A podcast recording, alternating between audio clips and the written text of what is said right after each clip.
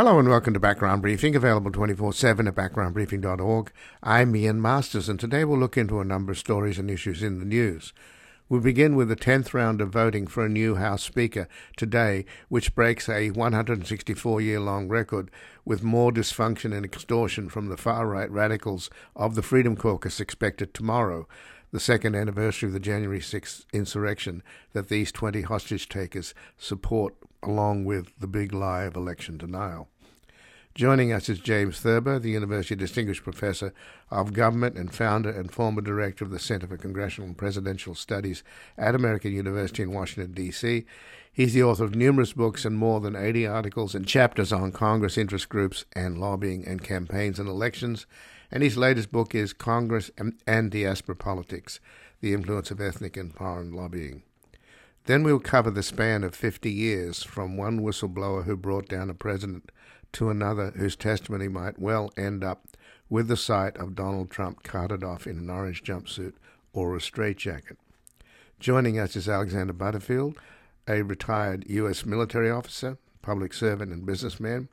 He served as the Deputy Assistant to President Richard Nixon from 1969 to 1973, and he revealed the existence of the White House taping system on July the 13th of 1973 during the Watergate scandal investigation and from 1973 to 1975, he served as the administrator of the Federal Aviation Administration. He's the co author with Bob Woodward of the book The Last of the President's Men, which inspired Cassidy Hutchinson to ditch her lawyer from Trump World and tell the truth to the January 6th committee. Then finally, we'll examine Israel's new far right government, which Netanyahu may not be able to control, just as Kevin McCarthy is learning the hard way with the Freedom Caucus. Joining us is Dr. Guy Ziv, a professor at American University School of International Service, where he teaches courses on U.S. Israel relations and Israeli Palestinian peacemaking. He has worked in the United States Department of State, on Capitol Hill, and for leading nonprofit organizations that promote American involvement in Israeli Palestinian peacemaking, and is the author of Why Hawks Become Doves, Shimon Peres, and Foreign Policy Change in Israel.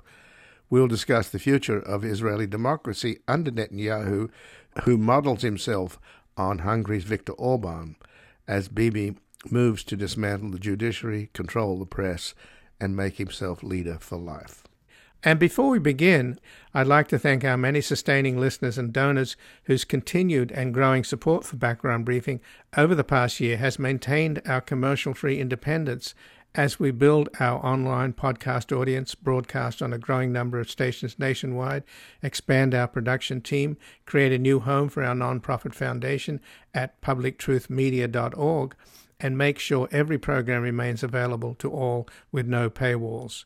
If you haven't yet and are able to make a monthly contribution, visit backgroundbriefing.org/donate, where your tax-deductible contributions, large and small, enable us to provide you with a daily briefing on important issues in the news as we work to build a reality-based community in post-truth America. And joining us now is James Thurber, the University Distinguished Professor of Government and founder and former director of the Center for Congressional and Presidential Studies at American University in Washington, D.C. He's the author of numerous books and more than 80 articles and chapters on Congress, interest groups, and lobbying, and campaigns and elections. And his latest book is Congress and Diaspora Politics The Influence of Ethnic and Foreign Lobbying. Welcome to Background Briefing, James Thurber. It's good to be here. Welcome back to the United States. Thank you. Uh, and of course, you're referring to the fact that on Monday I was on a 12 hour, 13 hour flight and I picked up a cold. So that's the hazards of flying nowadays, right? Um, right. So now we've had a ninth round of voting. And this time around, it wasn't just Representative Byron Donalds who got 17 votes, but Kevin Hern got three. So now they've nominated McCarthy for a 10th round, and this 10th round will be the longest contest in 164 years. So I guess we're watching history here, James, but it's not a very pleasant sight. Yeah, we're watching history, and this is likely to roll over into a historic date, and that is January 6th. And the people who uh, are voting against McCarthy. If you look at them, almost all of them, except maybe one, uh, were uh, vote outcome deniers. And if anything, in the last election, the American people all over uh, rejected people like that. Obviously, in some districts, like the districts these people represent, they they don't. So this fits into to uh, their approach, their narrative, so to speak.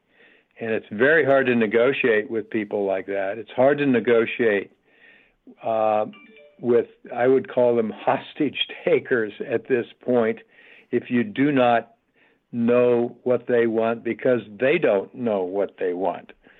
Now, what's next? I think what's next is that there's a new rules package that is being reviewed now by some of these people and by by others uh, more moderates in the Republican Party, and that may break the fever. It may be enough to get the votes to get McCarthy in. What's next is we're going to have another vote, maybe uh, a 10th, 11th vote. Uh, I think we'll have to go into tomorrow to figure out what's in that package and see whether that really breaks this crazy cycle. And we're speaking at a little after 5 p.m. Eastern on Thursday. And of course, as you've pointed out, James, uh, tomorrow is the second anniversary of uh, January the 6th. But so far, the concessions that McCarthy has made to this group of 20 insurrectionists are pretty humiliating, and aren't they dangerous in a sense in terms of the functioning of the House? He's embraced measures that would weaken the, his own speakership considerably and apparently he's resisted doing this. You know, now one single lawmaker can force a snap vote to oust the speaker. So, talk about being on thin ice. Well, I think the analogy here is a Mephisto deal. Mephisto is a story about doing uh, an agreement with the devil, and uh, it really undermines his power totally. I think the people in this group just don't like the idea of having a leader that's willing to work with a variety of different views and to, and to bring consensus together.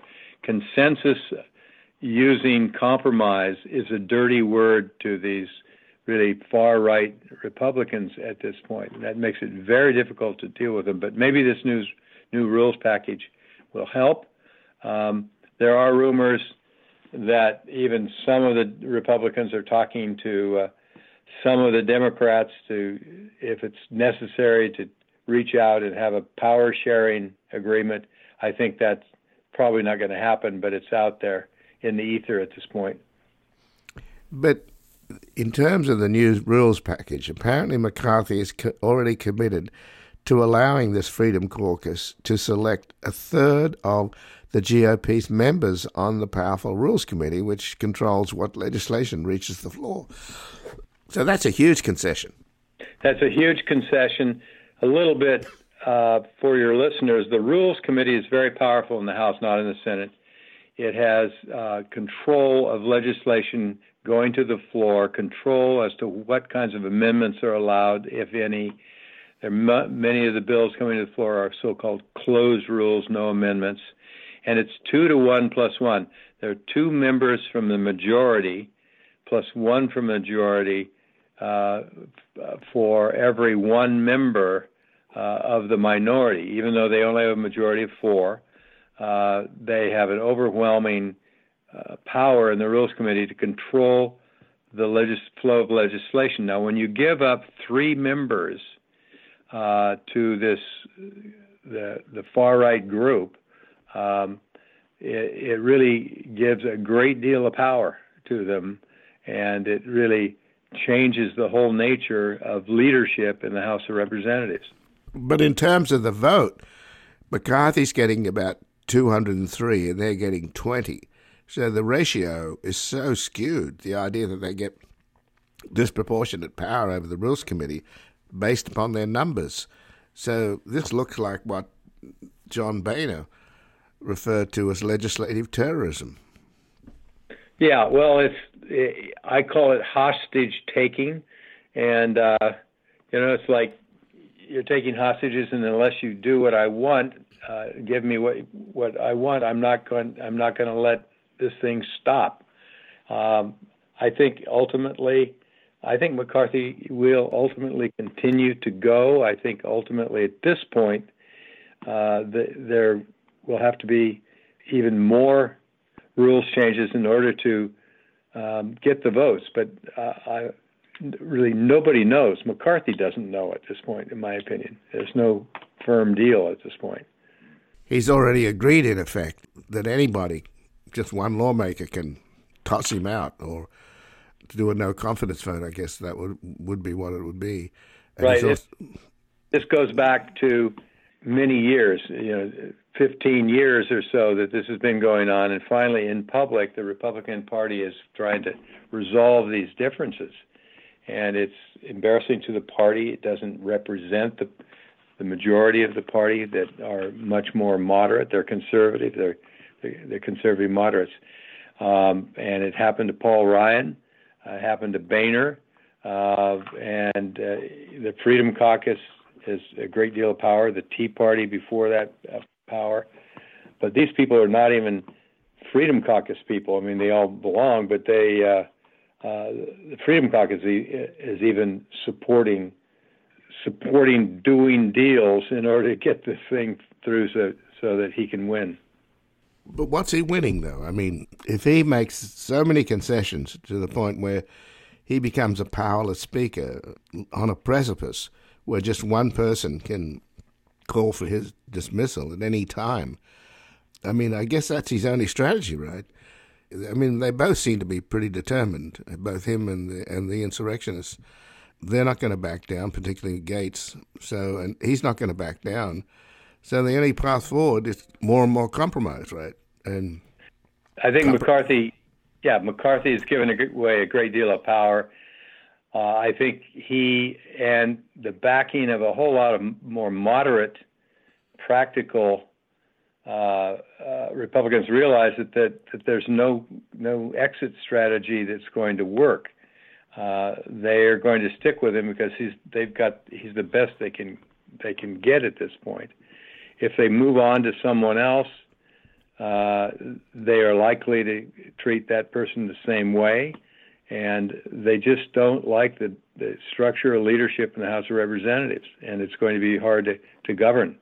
Uh, if you only have a majority of four and you have a debt limit bill, the potential of of uh, of an economic crisis by not passing it, uh, it is really a tough thing for America. Um, plus, there's appropriations and all kinds of other things that that will come up. Uh, there are many things that are that are pretty bipartisan, but this group doesn't like anything that's bipartisan. They just want to they want to blow the whole thing up. Well, already though, in the previous days, compromises have been made, and some of them are just alarming.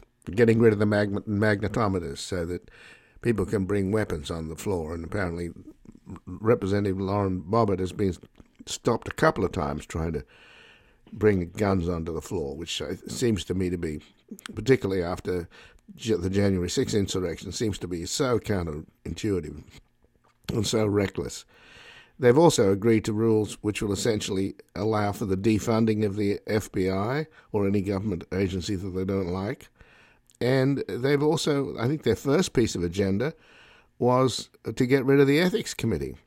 And to my mind, that's like hanging up a shingle saying, we support corruption. I mean, yeah, on the on the ethics thing, I helped back in 2007 and 8. I I helped with the ethics and lobbying reform. I, I worked uh, pro bono for uh, then uh, Senator Obama, and that was a that was a major uh, reform. It was it's called the Office of Congressional Ethics. They still have the Ethics Committee, but the Ethics Committee is a split of six and six. So anything that's tied, they can't report out of committee. The Office of Congressional Ethics is very important. I've studied it. They've they've really had a positive impact on cleaning up corruption. What they do is they have the right to uh, receive complaints and do investigations, and then after a very careful analysis, publish them, and then send that public document to the ethics committee, which embarrasses the ethics committee into doing things. Now, if they get rid of it, uh, I think we have a huge step backwards in terms of ethics in the House of Representatives. Well, as far as I can remember, uh, James Thurber, there have been more Democrats hauled before the Ethics Committee than Republicans, or maybe it's even, but I know a lot of Democrats are nervous about having taken money from that cryptocurrency guy, uh, Sam Bankman Fried. Right. So, so I think that all members, when you push them real hard and they're behind the scenes, most members want to get rid of it.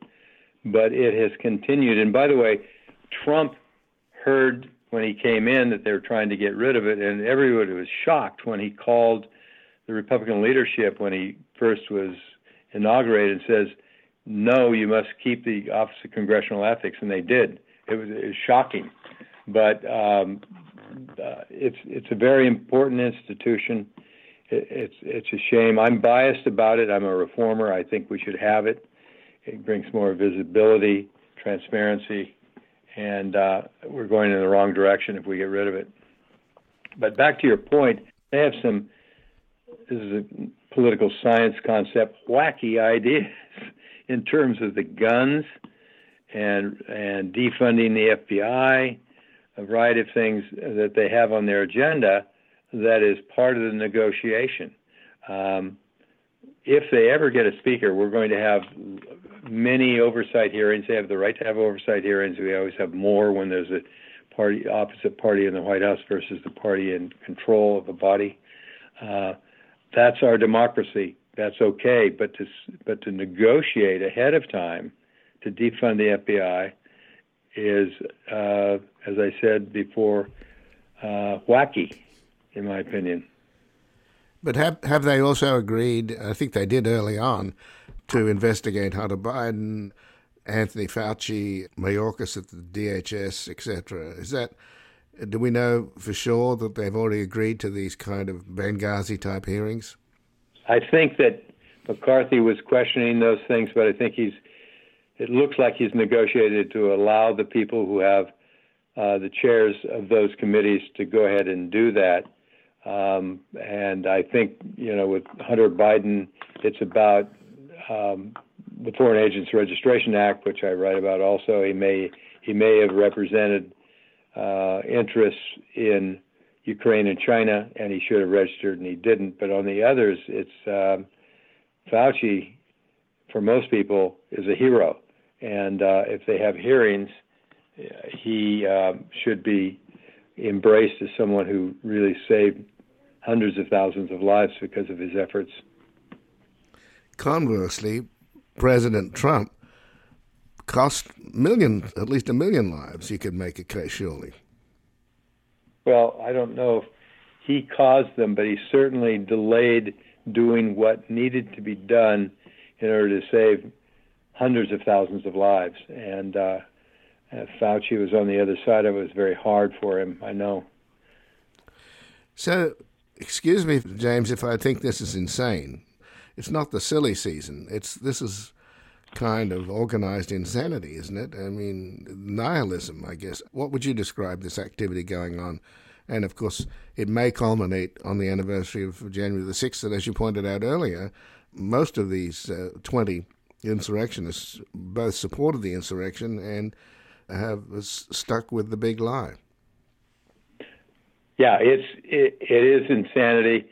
I, I think that maybe of the 20, they should go back and take a third grade ethics and uh, civics course to understand what's in the Constitution, and understand how this, how our democracy works. Our democracy's always needed uh, members in the legislative body that compromise.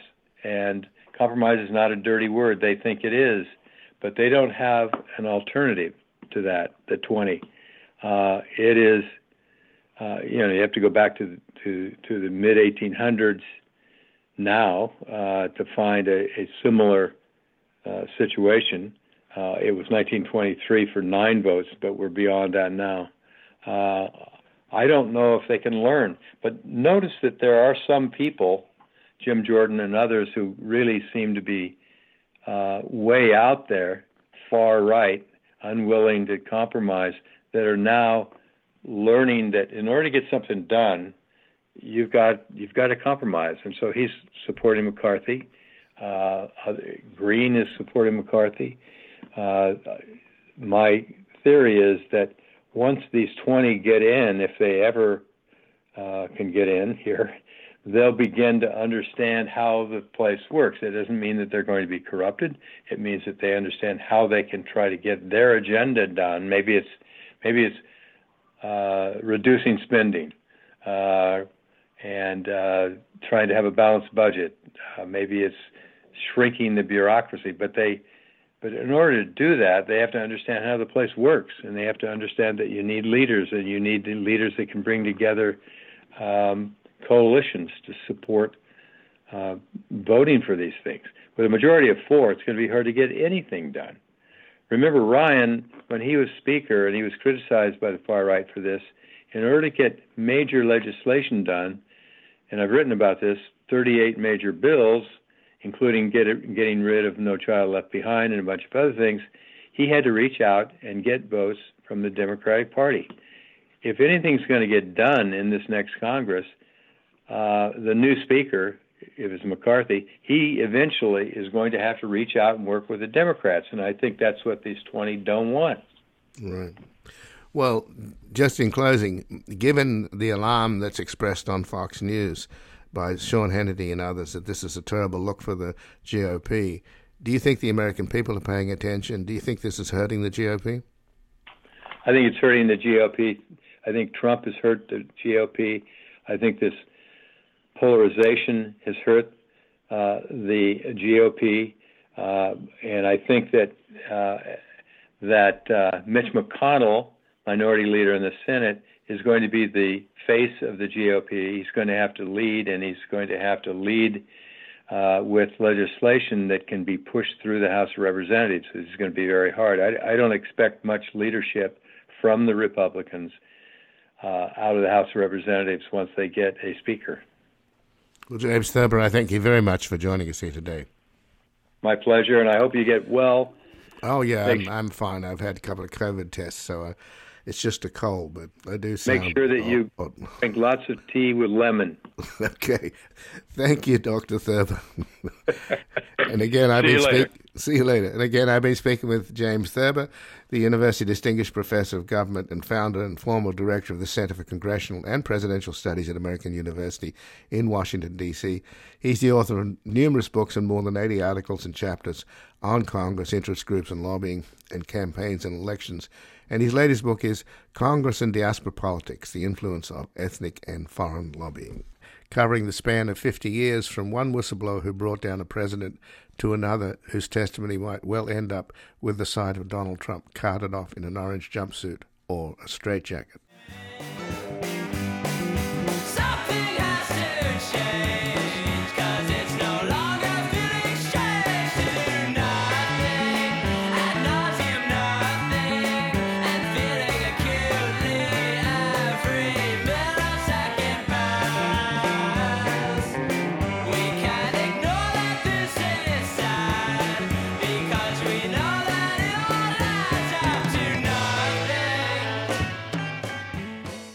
Welcome back. I'm Ian Masters, and this is Background Briefing, available 24 7 at backgroundbriefing.org.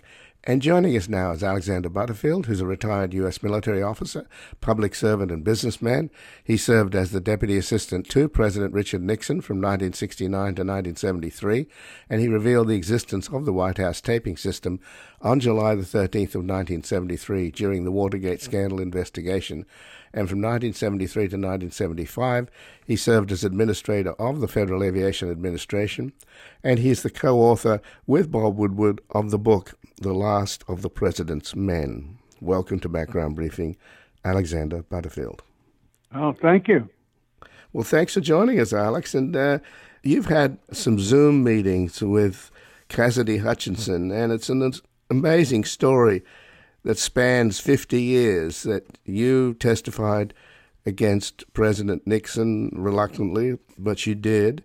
And prior to that, it was John Dean's word against all the president's men, and you provided, the, the, in fact, evidence of a taping system which provided the evidence. So, and now, 50 years later, this young White House aide, Cassidy Hutchinson, feels essentially inspired by you. She bought two copies of your book that you did with Bob Woodward, The, the Last of the President's Men, and devoured them.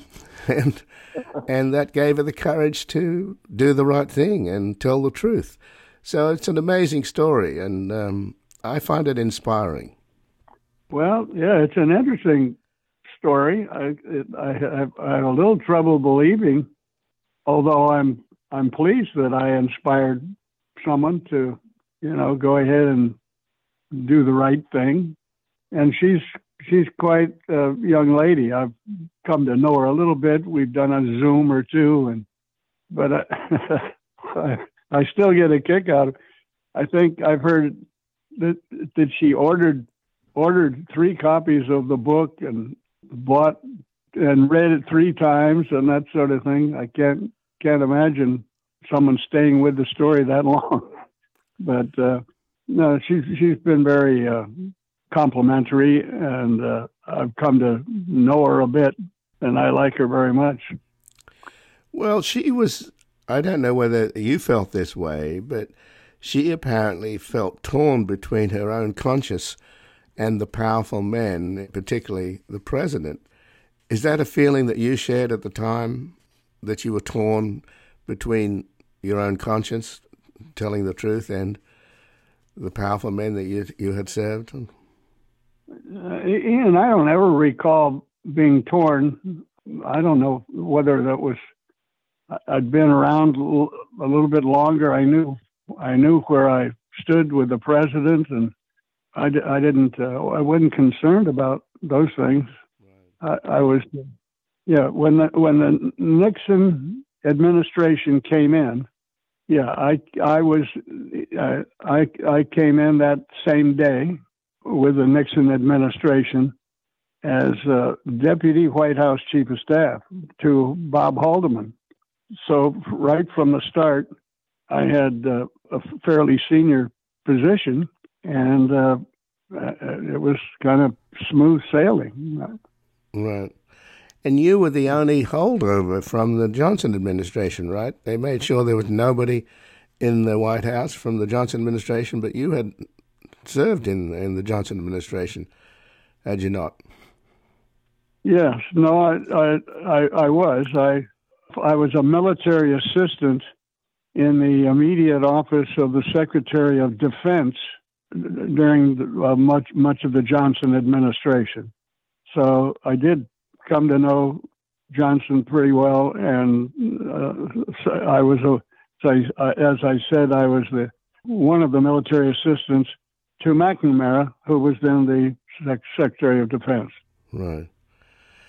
Well, tell me then, in your conversations with Cassidy, I mean, it's an amazing story that initially she was worried about, she didn't have the money to find a lawyer. And she went to see her estranged uh, biological father, who she wasn't close to, and begged him for money, and he wouldn't to help her out. And then she went to an aunt and uncle who happened to be QAnon believers, and they offered to mortgage their house, and she didn't feel comfortable with that. And so she went along with the Trump lawyer, Stefan Passantino, who basically prepped her like a mafia lawyer. You know, don't say anything and stay in the family. I mean, it's. It, I, I, I suspect this guy's going to be in trouble. What do you think? Yes, I. From what I read, he's already in trouble. So she's basically uh, reached a point where she kept, you know, they kept telling her to say, uh, "I don't recall, I don't recall," and she got increasingly uncomfortable, and then decided about what she called the mirror test. Can I look at myself in the mirror? And that's when she got in a car to drive to New Jersey. At the same time, googling Watergate and finding your name. So that's how it began. Um, it's an amazing story. Yeah, well, it is. it is. It is interesting, and uh, I've enjoyed uh, meeting her. And yes, and she's she's very uh, impressive. That was my first impression anyway when I when I saw her give her testimony. There was something about her demeanor, I guess is the word, and uh, the, the way she handled herself. It was very professional. And as I mentioned to uh, Woodward the uh, the other day, yeah, because Woodward got in got into this thing because she said she read Woodward's book about me, which is called "The Last of the President's Men." Yeah, she read the book, and then she, did she contact uh, Woodward? Did she? She contacted you, obviously. Yeah, well, I yeah I helped. I called uh, Woodward, and he was very nice. I think he he signed a book for her, sent the book to me, and I signed it. So she got a book with both of our autographs on it.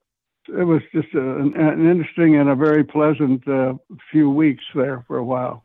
Did you write any inscription on the book?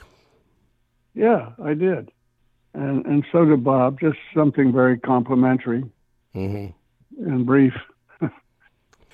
well, in the span of history, though, obviously, if you compare Watergate to the January 6th insurrection, it pales in seriousness. I mean, arguably the January 6th insurrection, and after all, tomorrow is the second anniversary of January the 6th. It could be compared to the Civil War in terms of the the very citadel of democracy was, you know, the last time it was a, attacked was by the British in 1814. So it's a pretty heavy event, is it not? How would you compare the two? Well, uh, I, I, I agree. It's uh, it'll it'll be remembered in history, uh, and I don't think that's an overstatement. I'm not ashamed of the very small part I played, so I would agree with your assessment. And and do you think that Cassidy's testimony might have a similar effect as your testimony had? I mean, she was a very credible witness, and it looks like they're going to indict Trump on a number of counts. So yeah, well, uh, yeah, I, think it's a. Uh, I don't know if it's a major item, but it's an important item, and she's an important witness, and uh, she's going to handle herself very well throughout. Right, but in terms of comparing the presidents, Nixon and Trump, I know we've spoken before that you always admired Nixon's incredible competence. He was he really was good at the job, whereas Trump is probably the most unqualified, reckless president we've ever had, and I'm sure the history books will say that. But the one thing you told me once that you were a little upset with Nixon over was that he cheated on his taxes.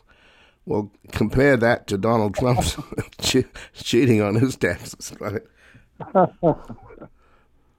Yeah, that that didn't go over. Right. Nixon, yeah, Nixon uh, wasn't perfect, and uh, but you know, I got to know the guy so well. It was I was uh, I was probably torn from time to time, uh, and uh, uh, and def- defended him when uh, to to do so was questionable. Right, but you you were in a barber shop at which hotel was it now? I can't remember. Mayflower was it?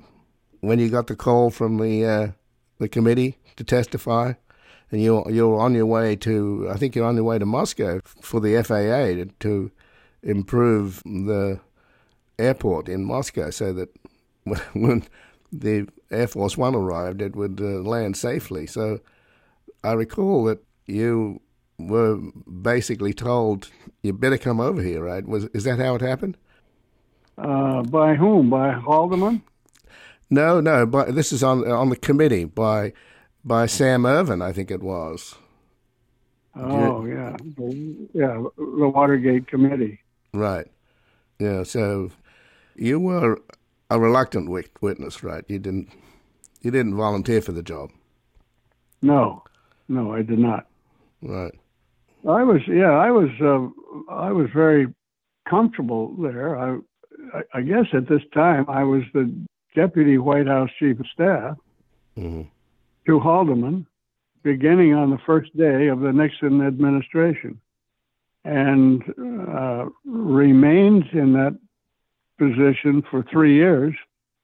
And only then did I leave the White House and went to the Federal Aviation Administration as, as the administrator. Well, but did you, while you were there, right next to the Oval Office, were you aware of what was later became the testimony of John Dean? Yeah, I think I was aware of everything that was going on. Everything. Right. Yeah. That's what happened, right? John Dean, it was his word against everybody, and um, Nixon probably would have survived, but for the fact that you came forward and provided evidence that there was a, a record.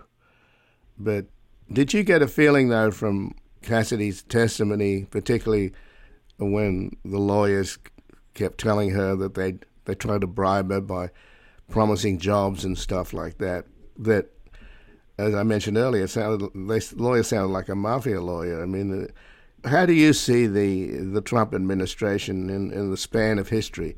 As much as Richard Nixon was vilified, I don't think there's a comparison. I think Trump is a whole new level of criminality. Well, that's true, and I'm no fan of that guy, and I think he's he is the worst possible person that I can imagine in the position I look back and I cannot believe that he became the president of the United States. Uh, I, I, have no use for the guy. I think he's a sort of a born criminal and uh, cannot be trusted in any position of uh, the government. One of the things that's extraordinary about the transcripts that were just released on Sunday is the conversation between Nancy Pelosi, the Speaker, and the Chairman of the Joint Chiefs, General Milley, where Nancy Pelosi is asking General Milley to call Vice President Pence and in, invoke the 25th Amendment because she was worried that Trump would use the nuclear button in a desperate effort to stay in, in power. And she said to Milley, you know, Trump is crazy, right? And Milley said, Yes, he's crazy.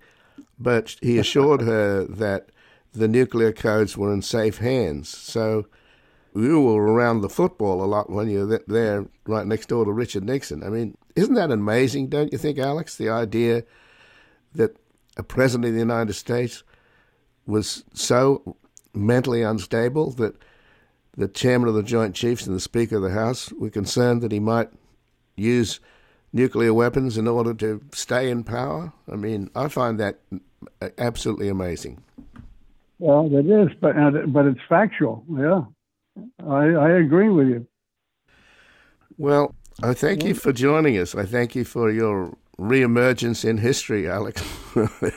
you, this role that you just played, obviously, it made a big difference to Cassidy Hutchinson, who was a very frightened lonely woman, and she summoned the courage to do the right thing, and you and Bob Woodward helped her in that endeavor. So, I, I yeah, I think we did, and yeah, she had a lot more to worry about in the in her position. It was similar to mine. Yes, it was. She was working for the uh, White chief House of chief of staff. Yeah. yeah, and and getting all kinds of uh, advice, and I think it uh, she was getting almost too much. Right. Well, we will we will see whether her testimony. Um, I think it, it definitely was the most powerful piece of testimony from that long inquiry, and already there have been criminal referrals. So, at some point or yeah. other, we may see Donald Trump in an orange jumpsuit. Just in closing, do you, do you think that's a possibility? I've got my fingers crossed. okay. Alex, well, I yeah. thank you so much for joining us. I appreciate it. Oh, thank you, Ian. And again, I've been speaking with Alexander Butterfield, who's a retired U.S. military officer, public servant, and businessman.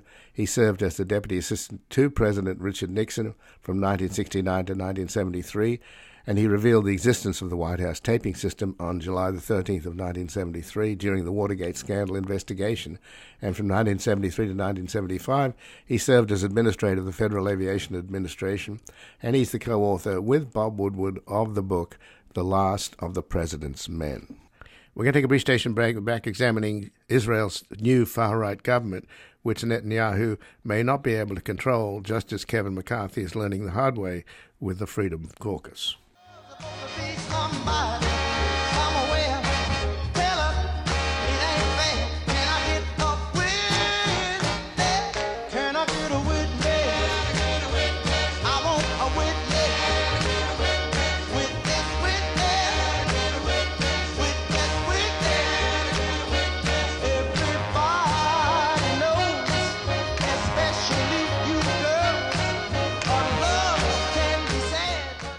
Welcome back. I'm Ian Masters, and this is Background Briefing, available 24 7 at backgroundbriefing.org. And joining us now, Dr. Guy Ziv, an associate professor at American University School of International Service, where he teaches courses on U.S. Israel relations and Israeli Palestinian peacemaking. He's worked in the United States Department of State on Capitol Hill and for leading nonprofit organizations that promote American involvement in Israeli Palestinian peacemaking, and is the author of Why Hawks Become Doves Shimon Peres and Foreign Policy Change in Israel. Welcome to Background Briefing, Dr. Guy Ziv. Uh, thank you for having me back. Good to be here. Well, thanks for joining us, Guy. And the new Israeli minister for the police and the border police made a provocative uh, visit recently to the Temple Mount. But he's not the only uh, radical in this uh, fairly far right wing government that Benjamin Netanyahu has formed. There's also Bezalel Smotrich and Avi Maoz, who belongs to an ultra nationalist party and wants to purge Israel's education system, civil service, and media of liberals, feminists, and LGBTQ people. So we know that Netanyahu himself, if he's probably an atheist, I think he hasn't denied the fact that he is. So how's he going to manage this coalition, particularly with far right religious figures?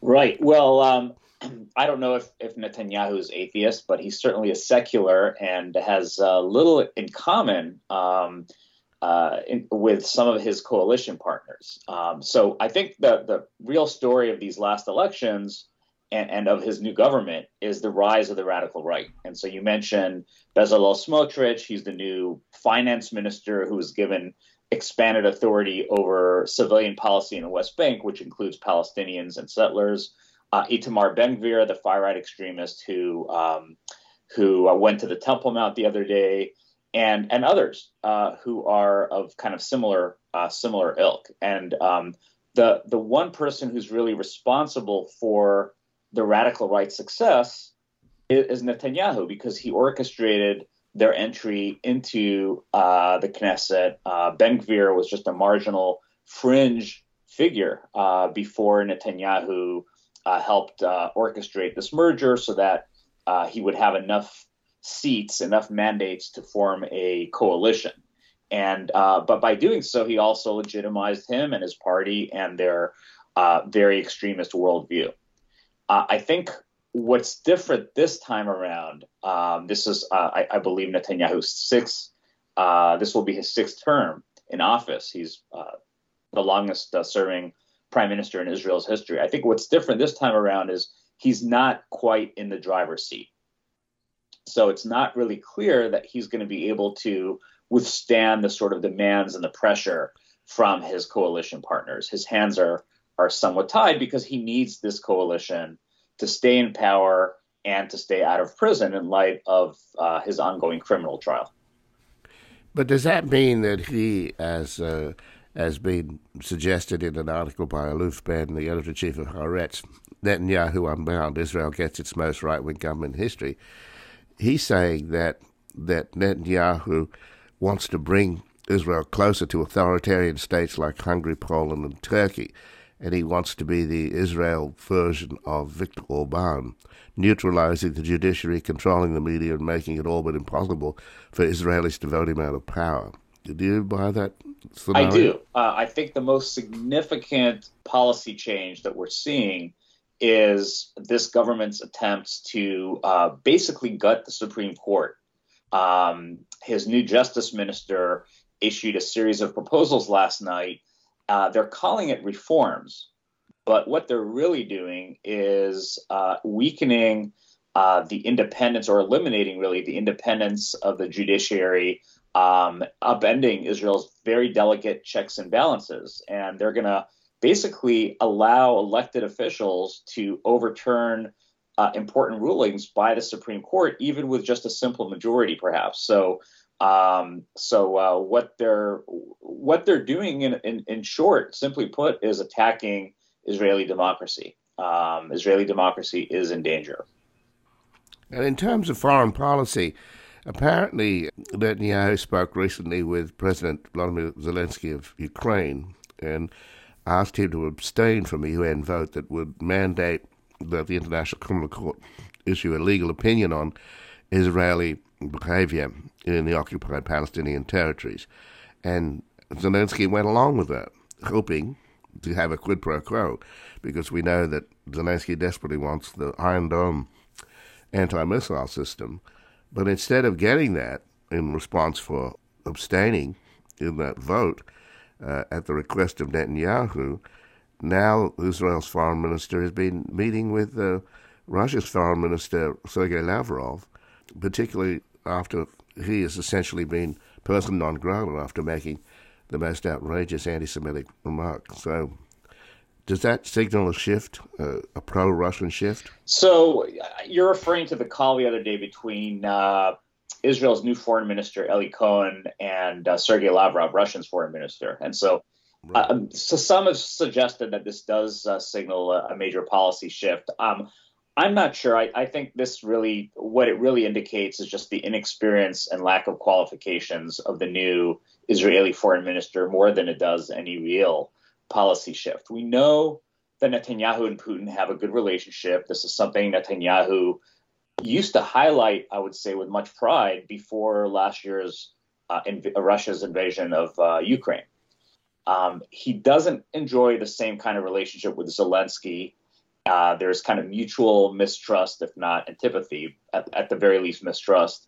And but it's really not clear yet if there's going to be any real policy shift. Um, when Cohen said we will talk less after his call with uh, Lavrov, Lindsey Graham, of all people, Senator Graham attacked it and said it was a bit unnerving. But again, I think this really just speaks more to um, to uh, the new Israeli foreign minister's uh, inexperience here. I think, for as far as Netanyahu is concerned, I think his preference is to say and do as little as possible on this issue. So unless he is uh, really pressured to provide more aid to Zelensky, I think he's going to be laying low on this.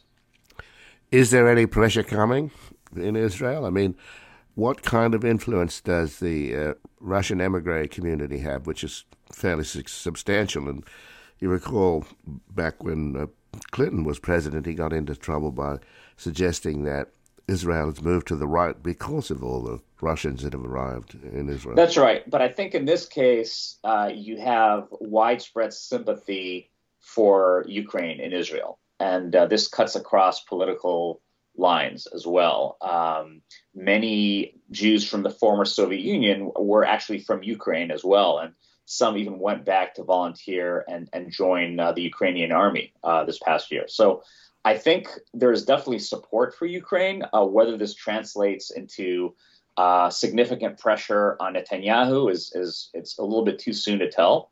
Um, but there's also the the question of external pressure, right? Uh, if President Biden decides this is a priority, he may ask uh, Netanyahu to do more. So uh, that remains to be seen. Well, Biden probably doesn't want to get involved in a spat with uh, Netanyahu, right? He doesn't I mean, want to get involved in a in a public spat, but that doesn't mean that um, he's not going to try to use his leverage in private talks to convey certain priorities he has. Well, there's no doubt about Biden's priorities. in terms of uh, helping Ukraine. And it is hard to understand why Israel would not be supporting the Jewish president of this embattled country. That's right. But there's also different ways to support it. And I think what um, Netanyahu is reluctant to do is to provide any kind of military equipment as opposed to humanitarian assistance. And that's what the new Prime Minister Eli Cohen has said. So there was an interesting meeting that took place uh, on the last day that Obama was in the White House. He invited a number of the press uh, to have a kind of off the record conversation, and it was reported recently in Bloomberg. And one of the things that he said in being asked what concerns you in the future, since he was leaving office, and he said Putinism. Obama said, I'm concerned about Putinism, meaning Putin's becoming more nationalistic and more imperialistic and more fascist, if you like. And he said that, and it's not just Putin that represents Putinism. It's Mohammed bin Salman of Saudi Arabia and Benjamin Netanyahu of Israel. So, what do you make of that remark? Well, I think we've seen over the years this alliance between um, uh, Putin and Netanyahu and Bolsonaro and Orban and kind of other authoritarian leaders. Um, we saw this uh, especially during the Trump years. Uh, Bolsonaro, of course, is out of the picture right now, but uh, Orban is still there, Putin is still there, uh, and Netanyahu just made a comeback. And so I think that uh, they, they, we definitely see are seeing um, kind of this uneasy alliance between these authoritarian leaders. I think with Netanyahu, he of course needs to be very careful to strike the right balance as he sees it between um, his cordial relations uh, and, and kind of seeing eye to eye on some issues with these leaders, and of course, Israel's most important relationship, which is uh, by far the United States. And so I think he's going to emphasize his relationship with Putin a little bit less, given uh, the geopolitical changes of the last year. But that doesn't mean that he is uh, going to stand up these authoritarian leaders. On the contrary, he's going to uh, continue to work with them. So, in terms of the Palestinians, though, it doesn't look good, does it? Uh, in terms of of any possibility of any agreements, and you've certainly spent a lot of time on that portfolio, uh, guy. So, you've got the Palestinian leader who's 87 years old. He seems to be pretty much out of touch. Is there a possibility that young Palestinians uh, will become more radical? What other path is there for them? Well, they are in a very unfortunate position right now because uh, the rest of the world seems to be ignoring their plight. Uh, and that includes Arab leaders who've entered into the Abraham Accords, who have been in the process of normalizing relations with Israel, notwithstanding uh, the fact that Palestinians are still uh, stateless and, and kind of live in uh, live under occupation. So I'm not seeing any real uh, hope for progress here. I think um, the real question is um, is Israel moving towards this kind of binational reality with uh, demographics that point to kind of a 50 50 split and perhaps in the near future a Palestinian majority between uh, the uh, Mediterranean and the Jordan uh, River. Um, and so, what uh, many in the Israeli security establishment are trying to uh, promote, um, and I would say the Biden administration is on board with this, is to kind of keep taking steps to keep the two state solution alive, even though it is highly unlikely that uh, peace talks are going to be revived anytime in the near future. You may recall that they collapsed the last time uh, Netanyahu was in power, uh, and that was back in 2014. Uh, so several several terms ago for Netanyahu. Um, and uh, they haven't been revived uh, since because Netanyahu has focused his attention on uh, the kind of outer circle, um, which includes uh, the Arab leaders.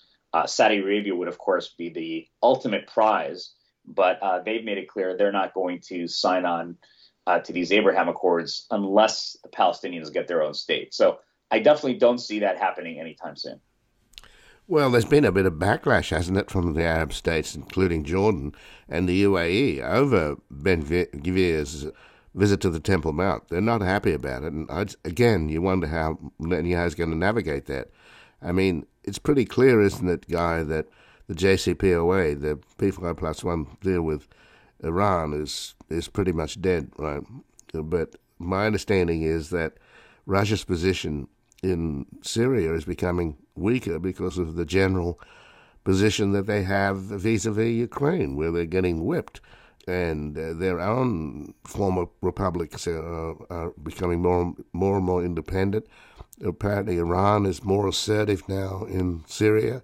So, how do you see him navigating that, wanting to secure the Abraham Accords at the same time have this wild card of these ultra nationalist religious figures basically taunting the uh, Palestinians? Well, the Abraham Accords uh, is really the Net- Netanyahu's legacy. And so his desire, uh, and I think he really does desire this, is uh, to build upon these accords. As I mentioned earlier, getting uh, getting the Saudis on board would be ideal, and, and maybe some of the other smaller Gulf states as well that haven't yet signed on. But uh, how he balances their demands with the demands of his coalition partners remains to be seen. Is he really going to serve as the brakes on some of the more radical, uh, aggressive proposals by his coalition partners. And I'm not sure he can do that. As I mentioned kind of at this earlier in this call, um, he's no longer really in the driver's seat. He needs this coalition. This is his get out of jail card. Um, and so, it, without this coalition, uh, he's in deep trouble personally and politically.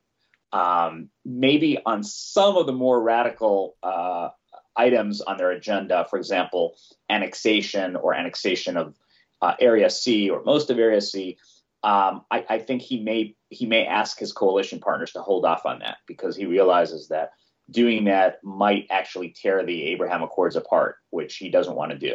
But it's going to be very difficult, very difficult for him to kind of navigate this.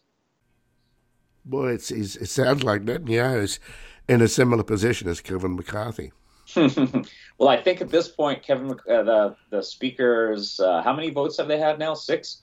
So they've surpassed Sick, yeah. they've surpassed the Israeli elections. That's for sure. well, I thank you for joining us. And I appreciate it very much. You're welcome. Thanks for having me on. And again, I've been speaking with Dr. Guy Ziv, who's a professor at American University School of International Service, where he teaches courses on U.S. Israel relations, the Israeli Palestinian peacemaking, and he's worked in the United States Department of State on Capitol Hill and for leading nonprofit organizations that promote American involvement in Israeli Palestinian peacemaking and is the author of Why Hawks Become Doves Shimon Peres and Foreign Policy Change in Israel. This has been Background Briefing. I'm Ian Masters, and I'd like to thank producer Graham Fitzgibbon. And to help us sustain this program into the future and assure it remains free to all, please take a moment to support us by going to backgroundbriefing.org/donate or publictruthmedia.org where you will find our non-profit Public Truth Media Foundation, where your tax-deductible donations, large and small, keep us broadcasting. And if you missed any of today's program and would like to explore our vast archives, you can find us at backgroundbriefing.org, where we'll include extended interviews searchable by topic and have made it easy for you to sign up for daily email updates that provide links to resources, articles, and books discussed on the program. Also, you can find links there to subscribe wherever you get your podcasts, and we also encourage your ratings and reviews on these platforms.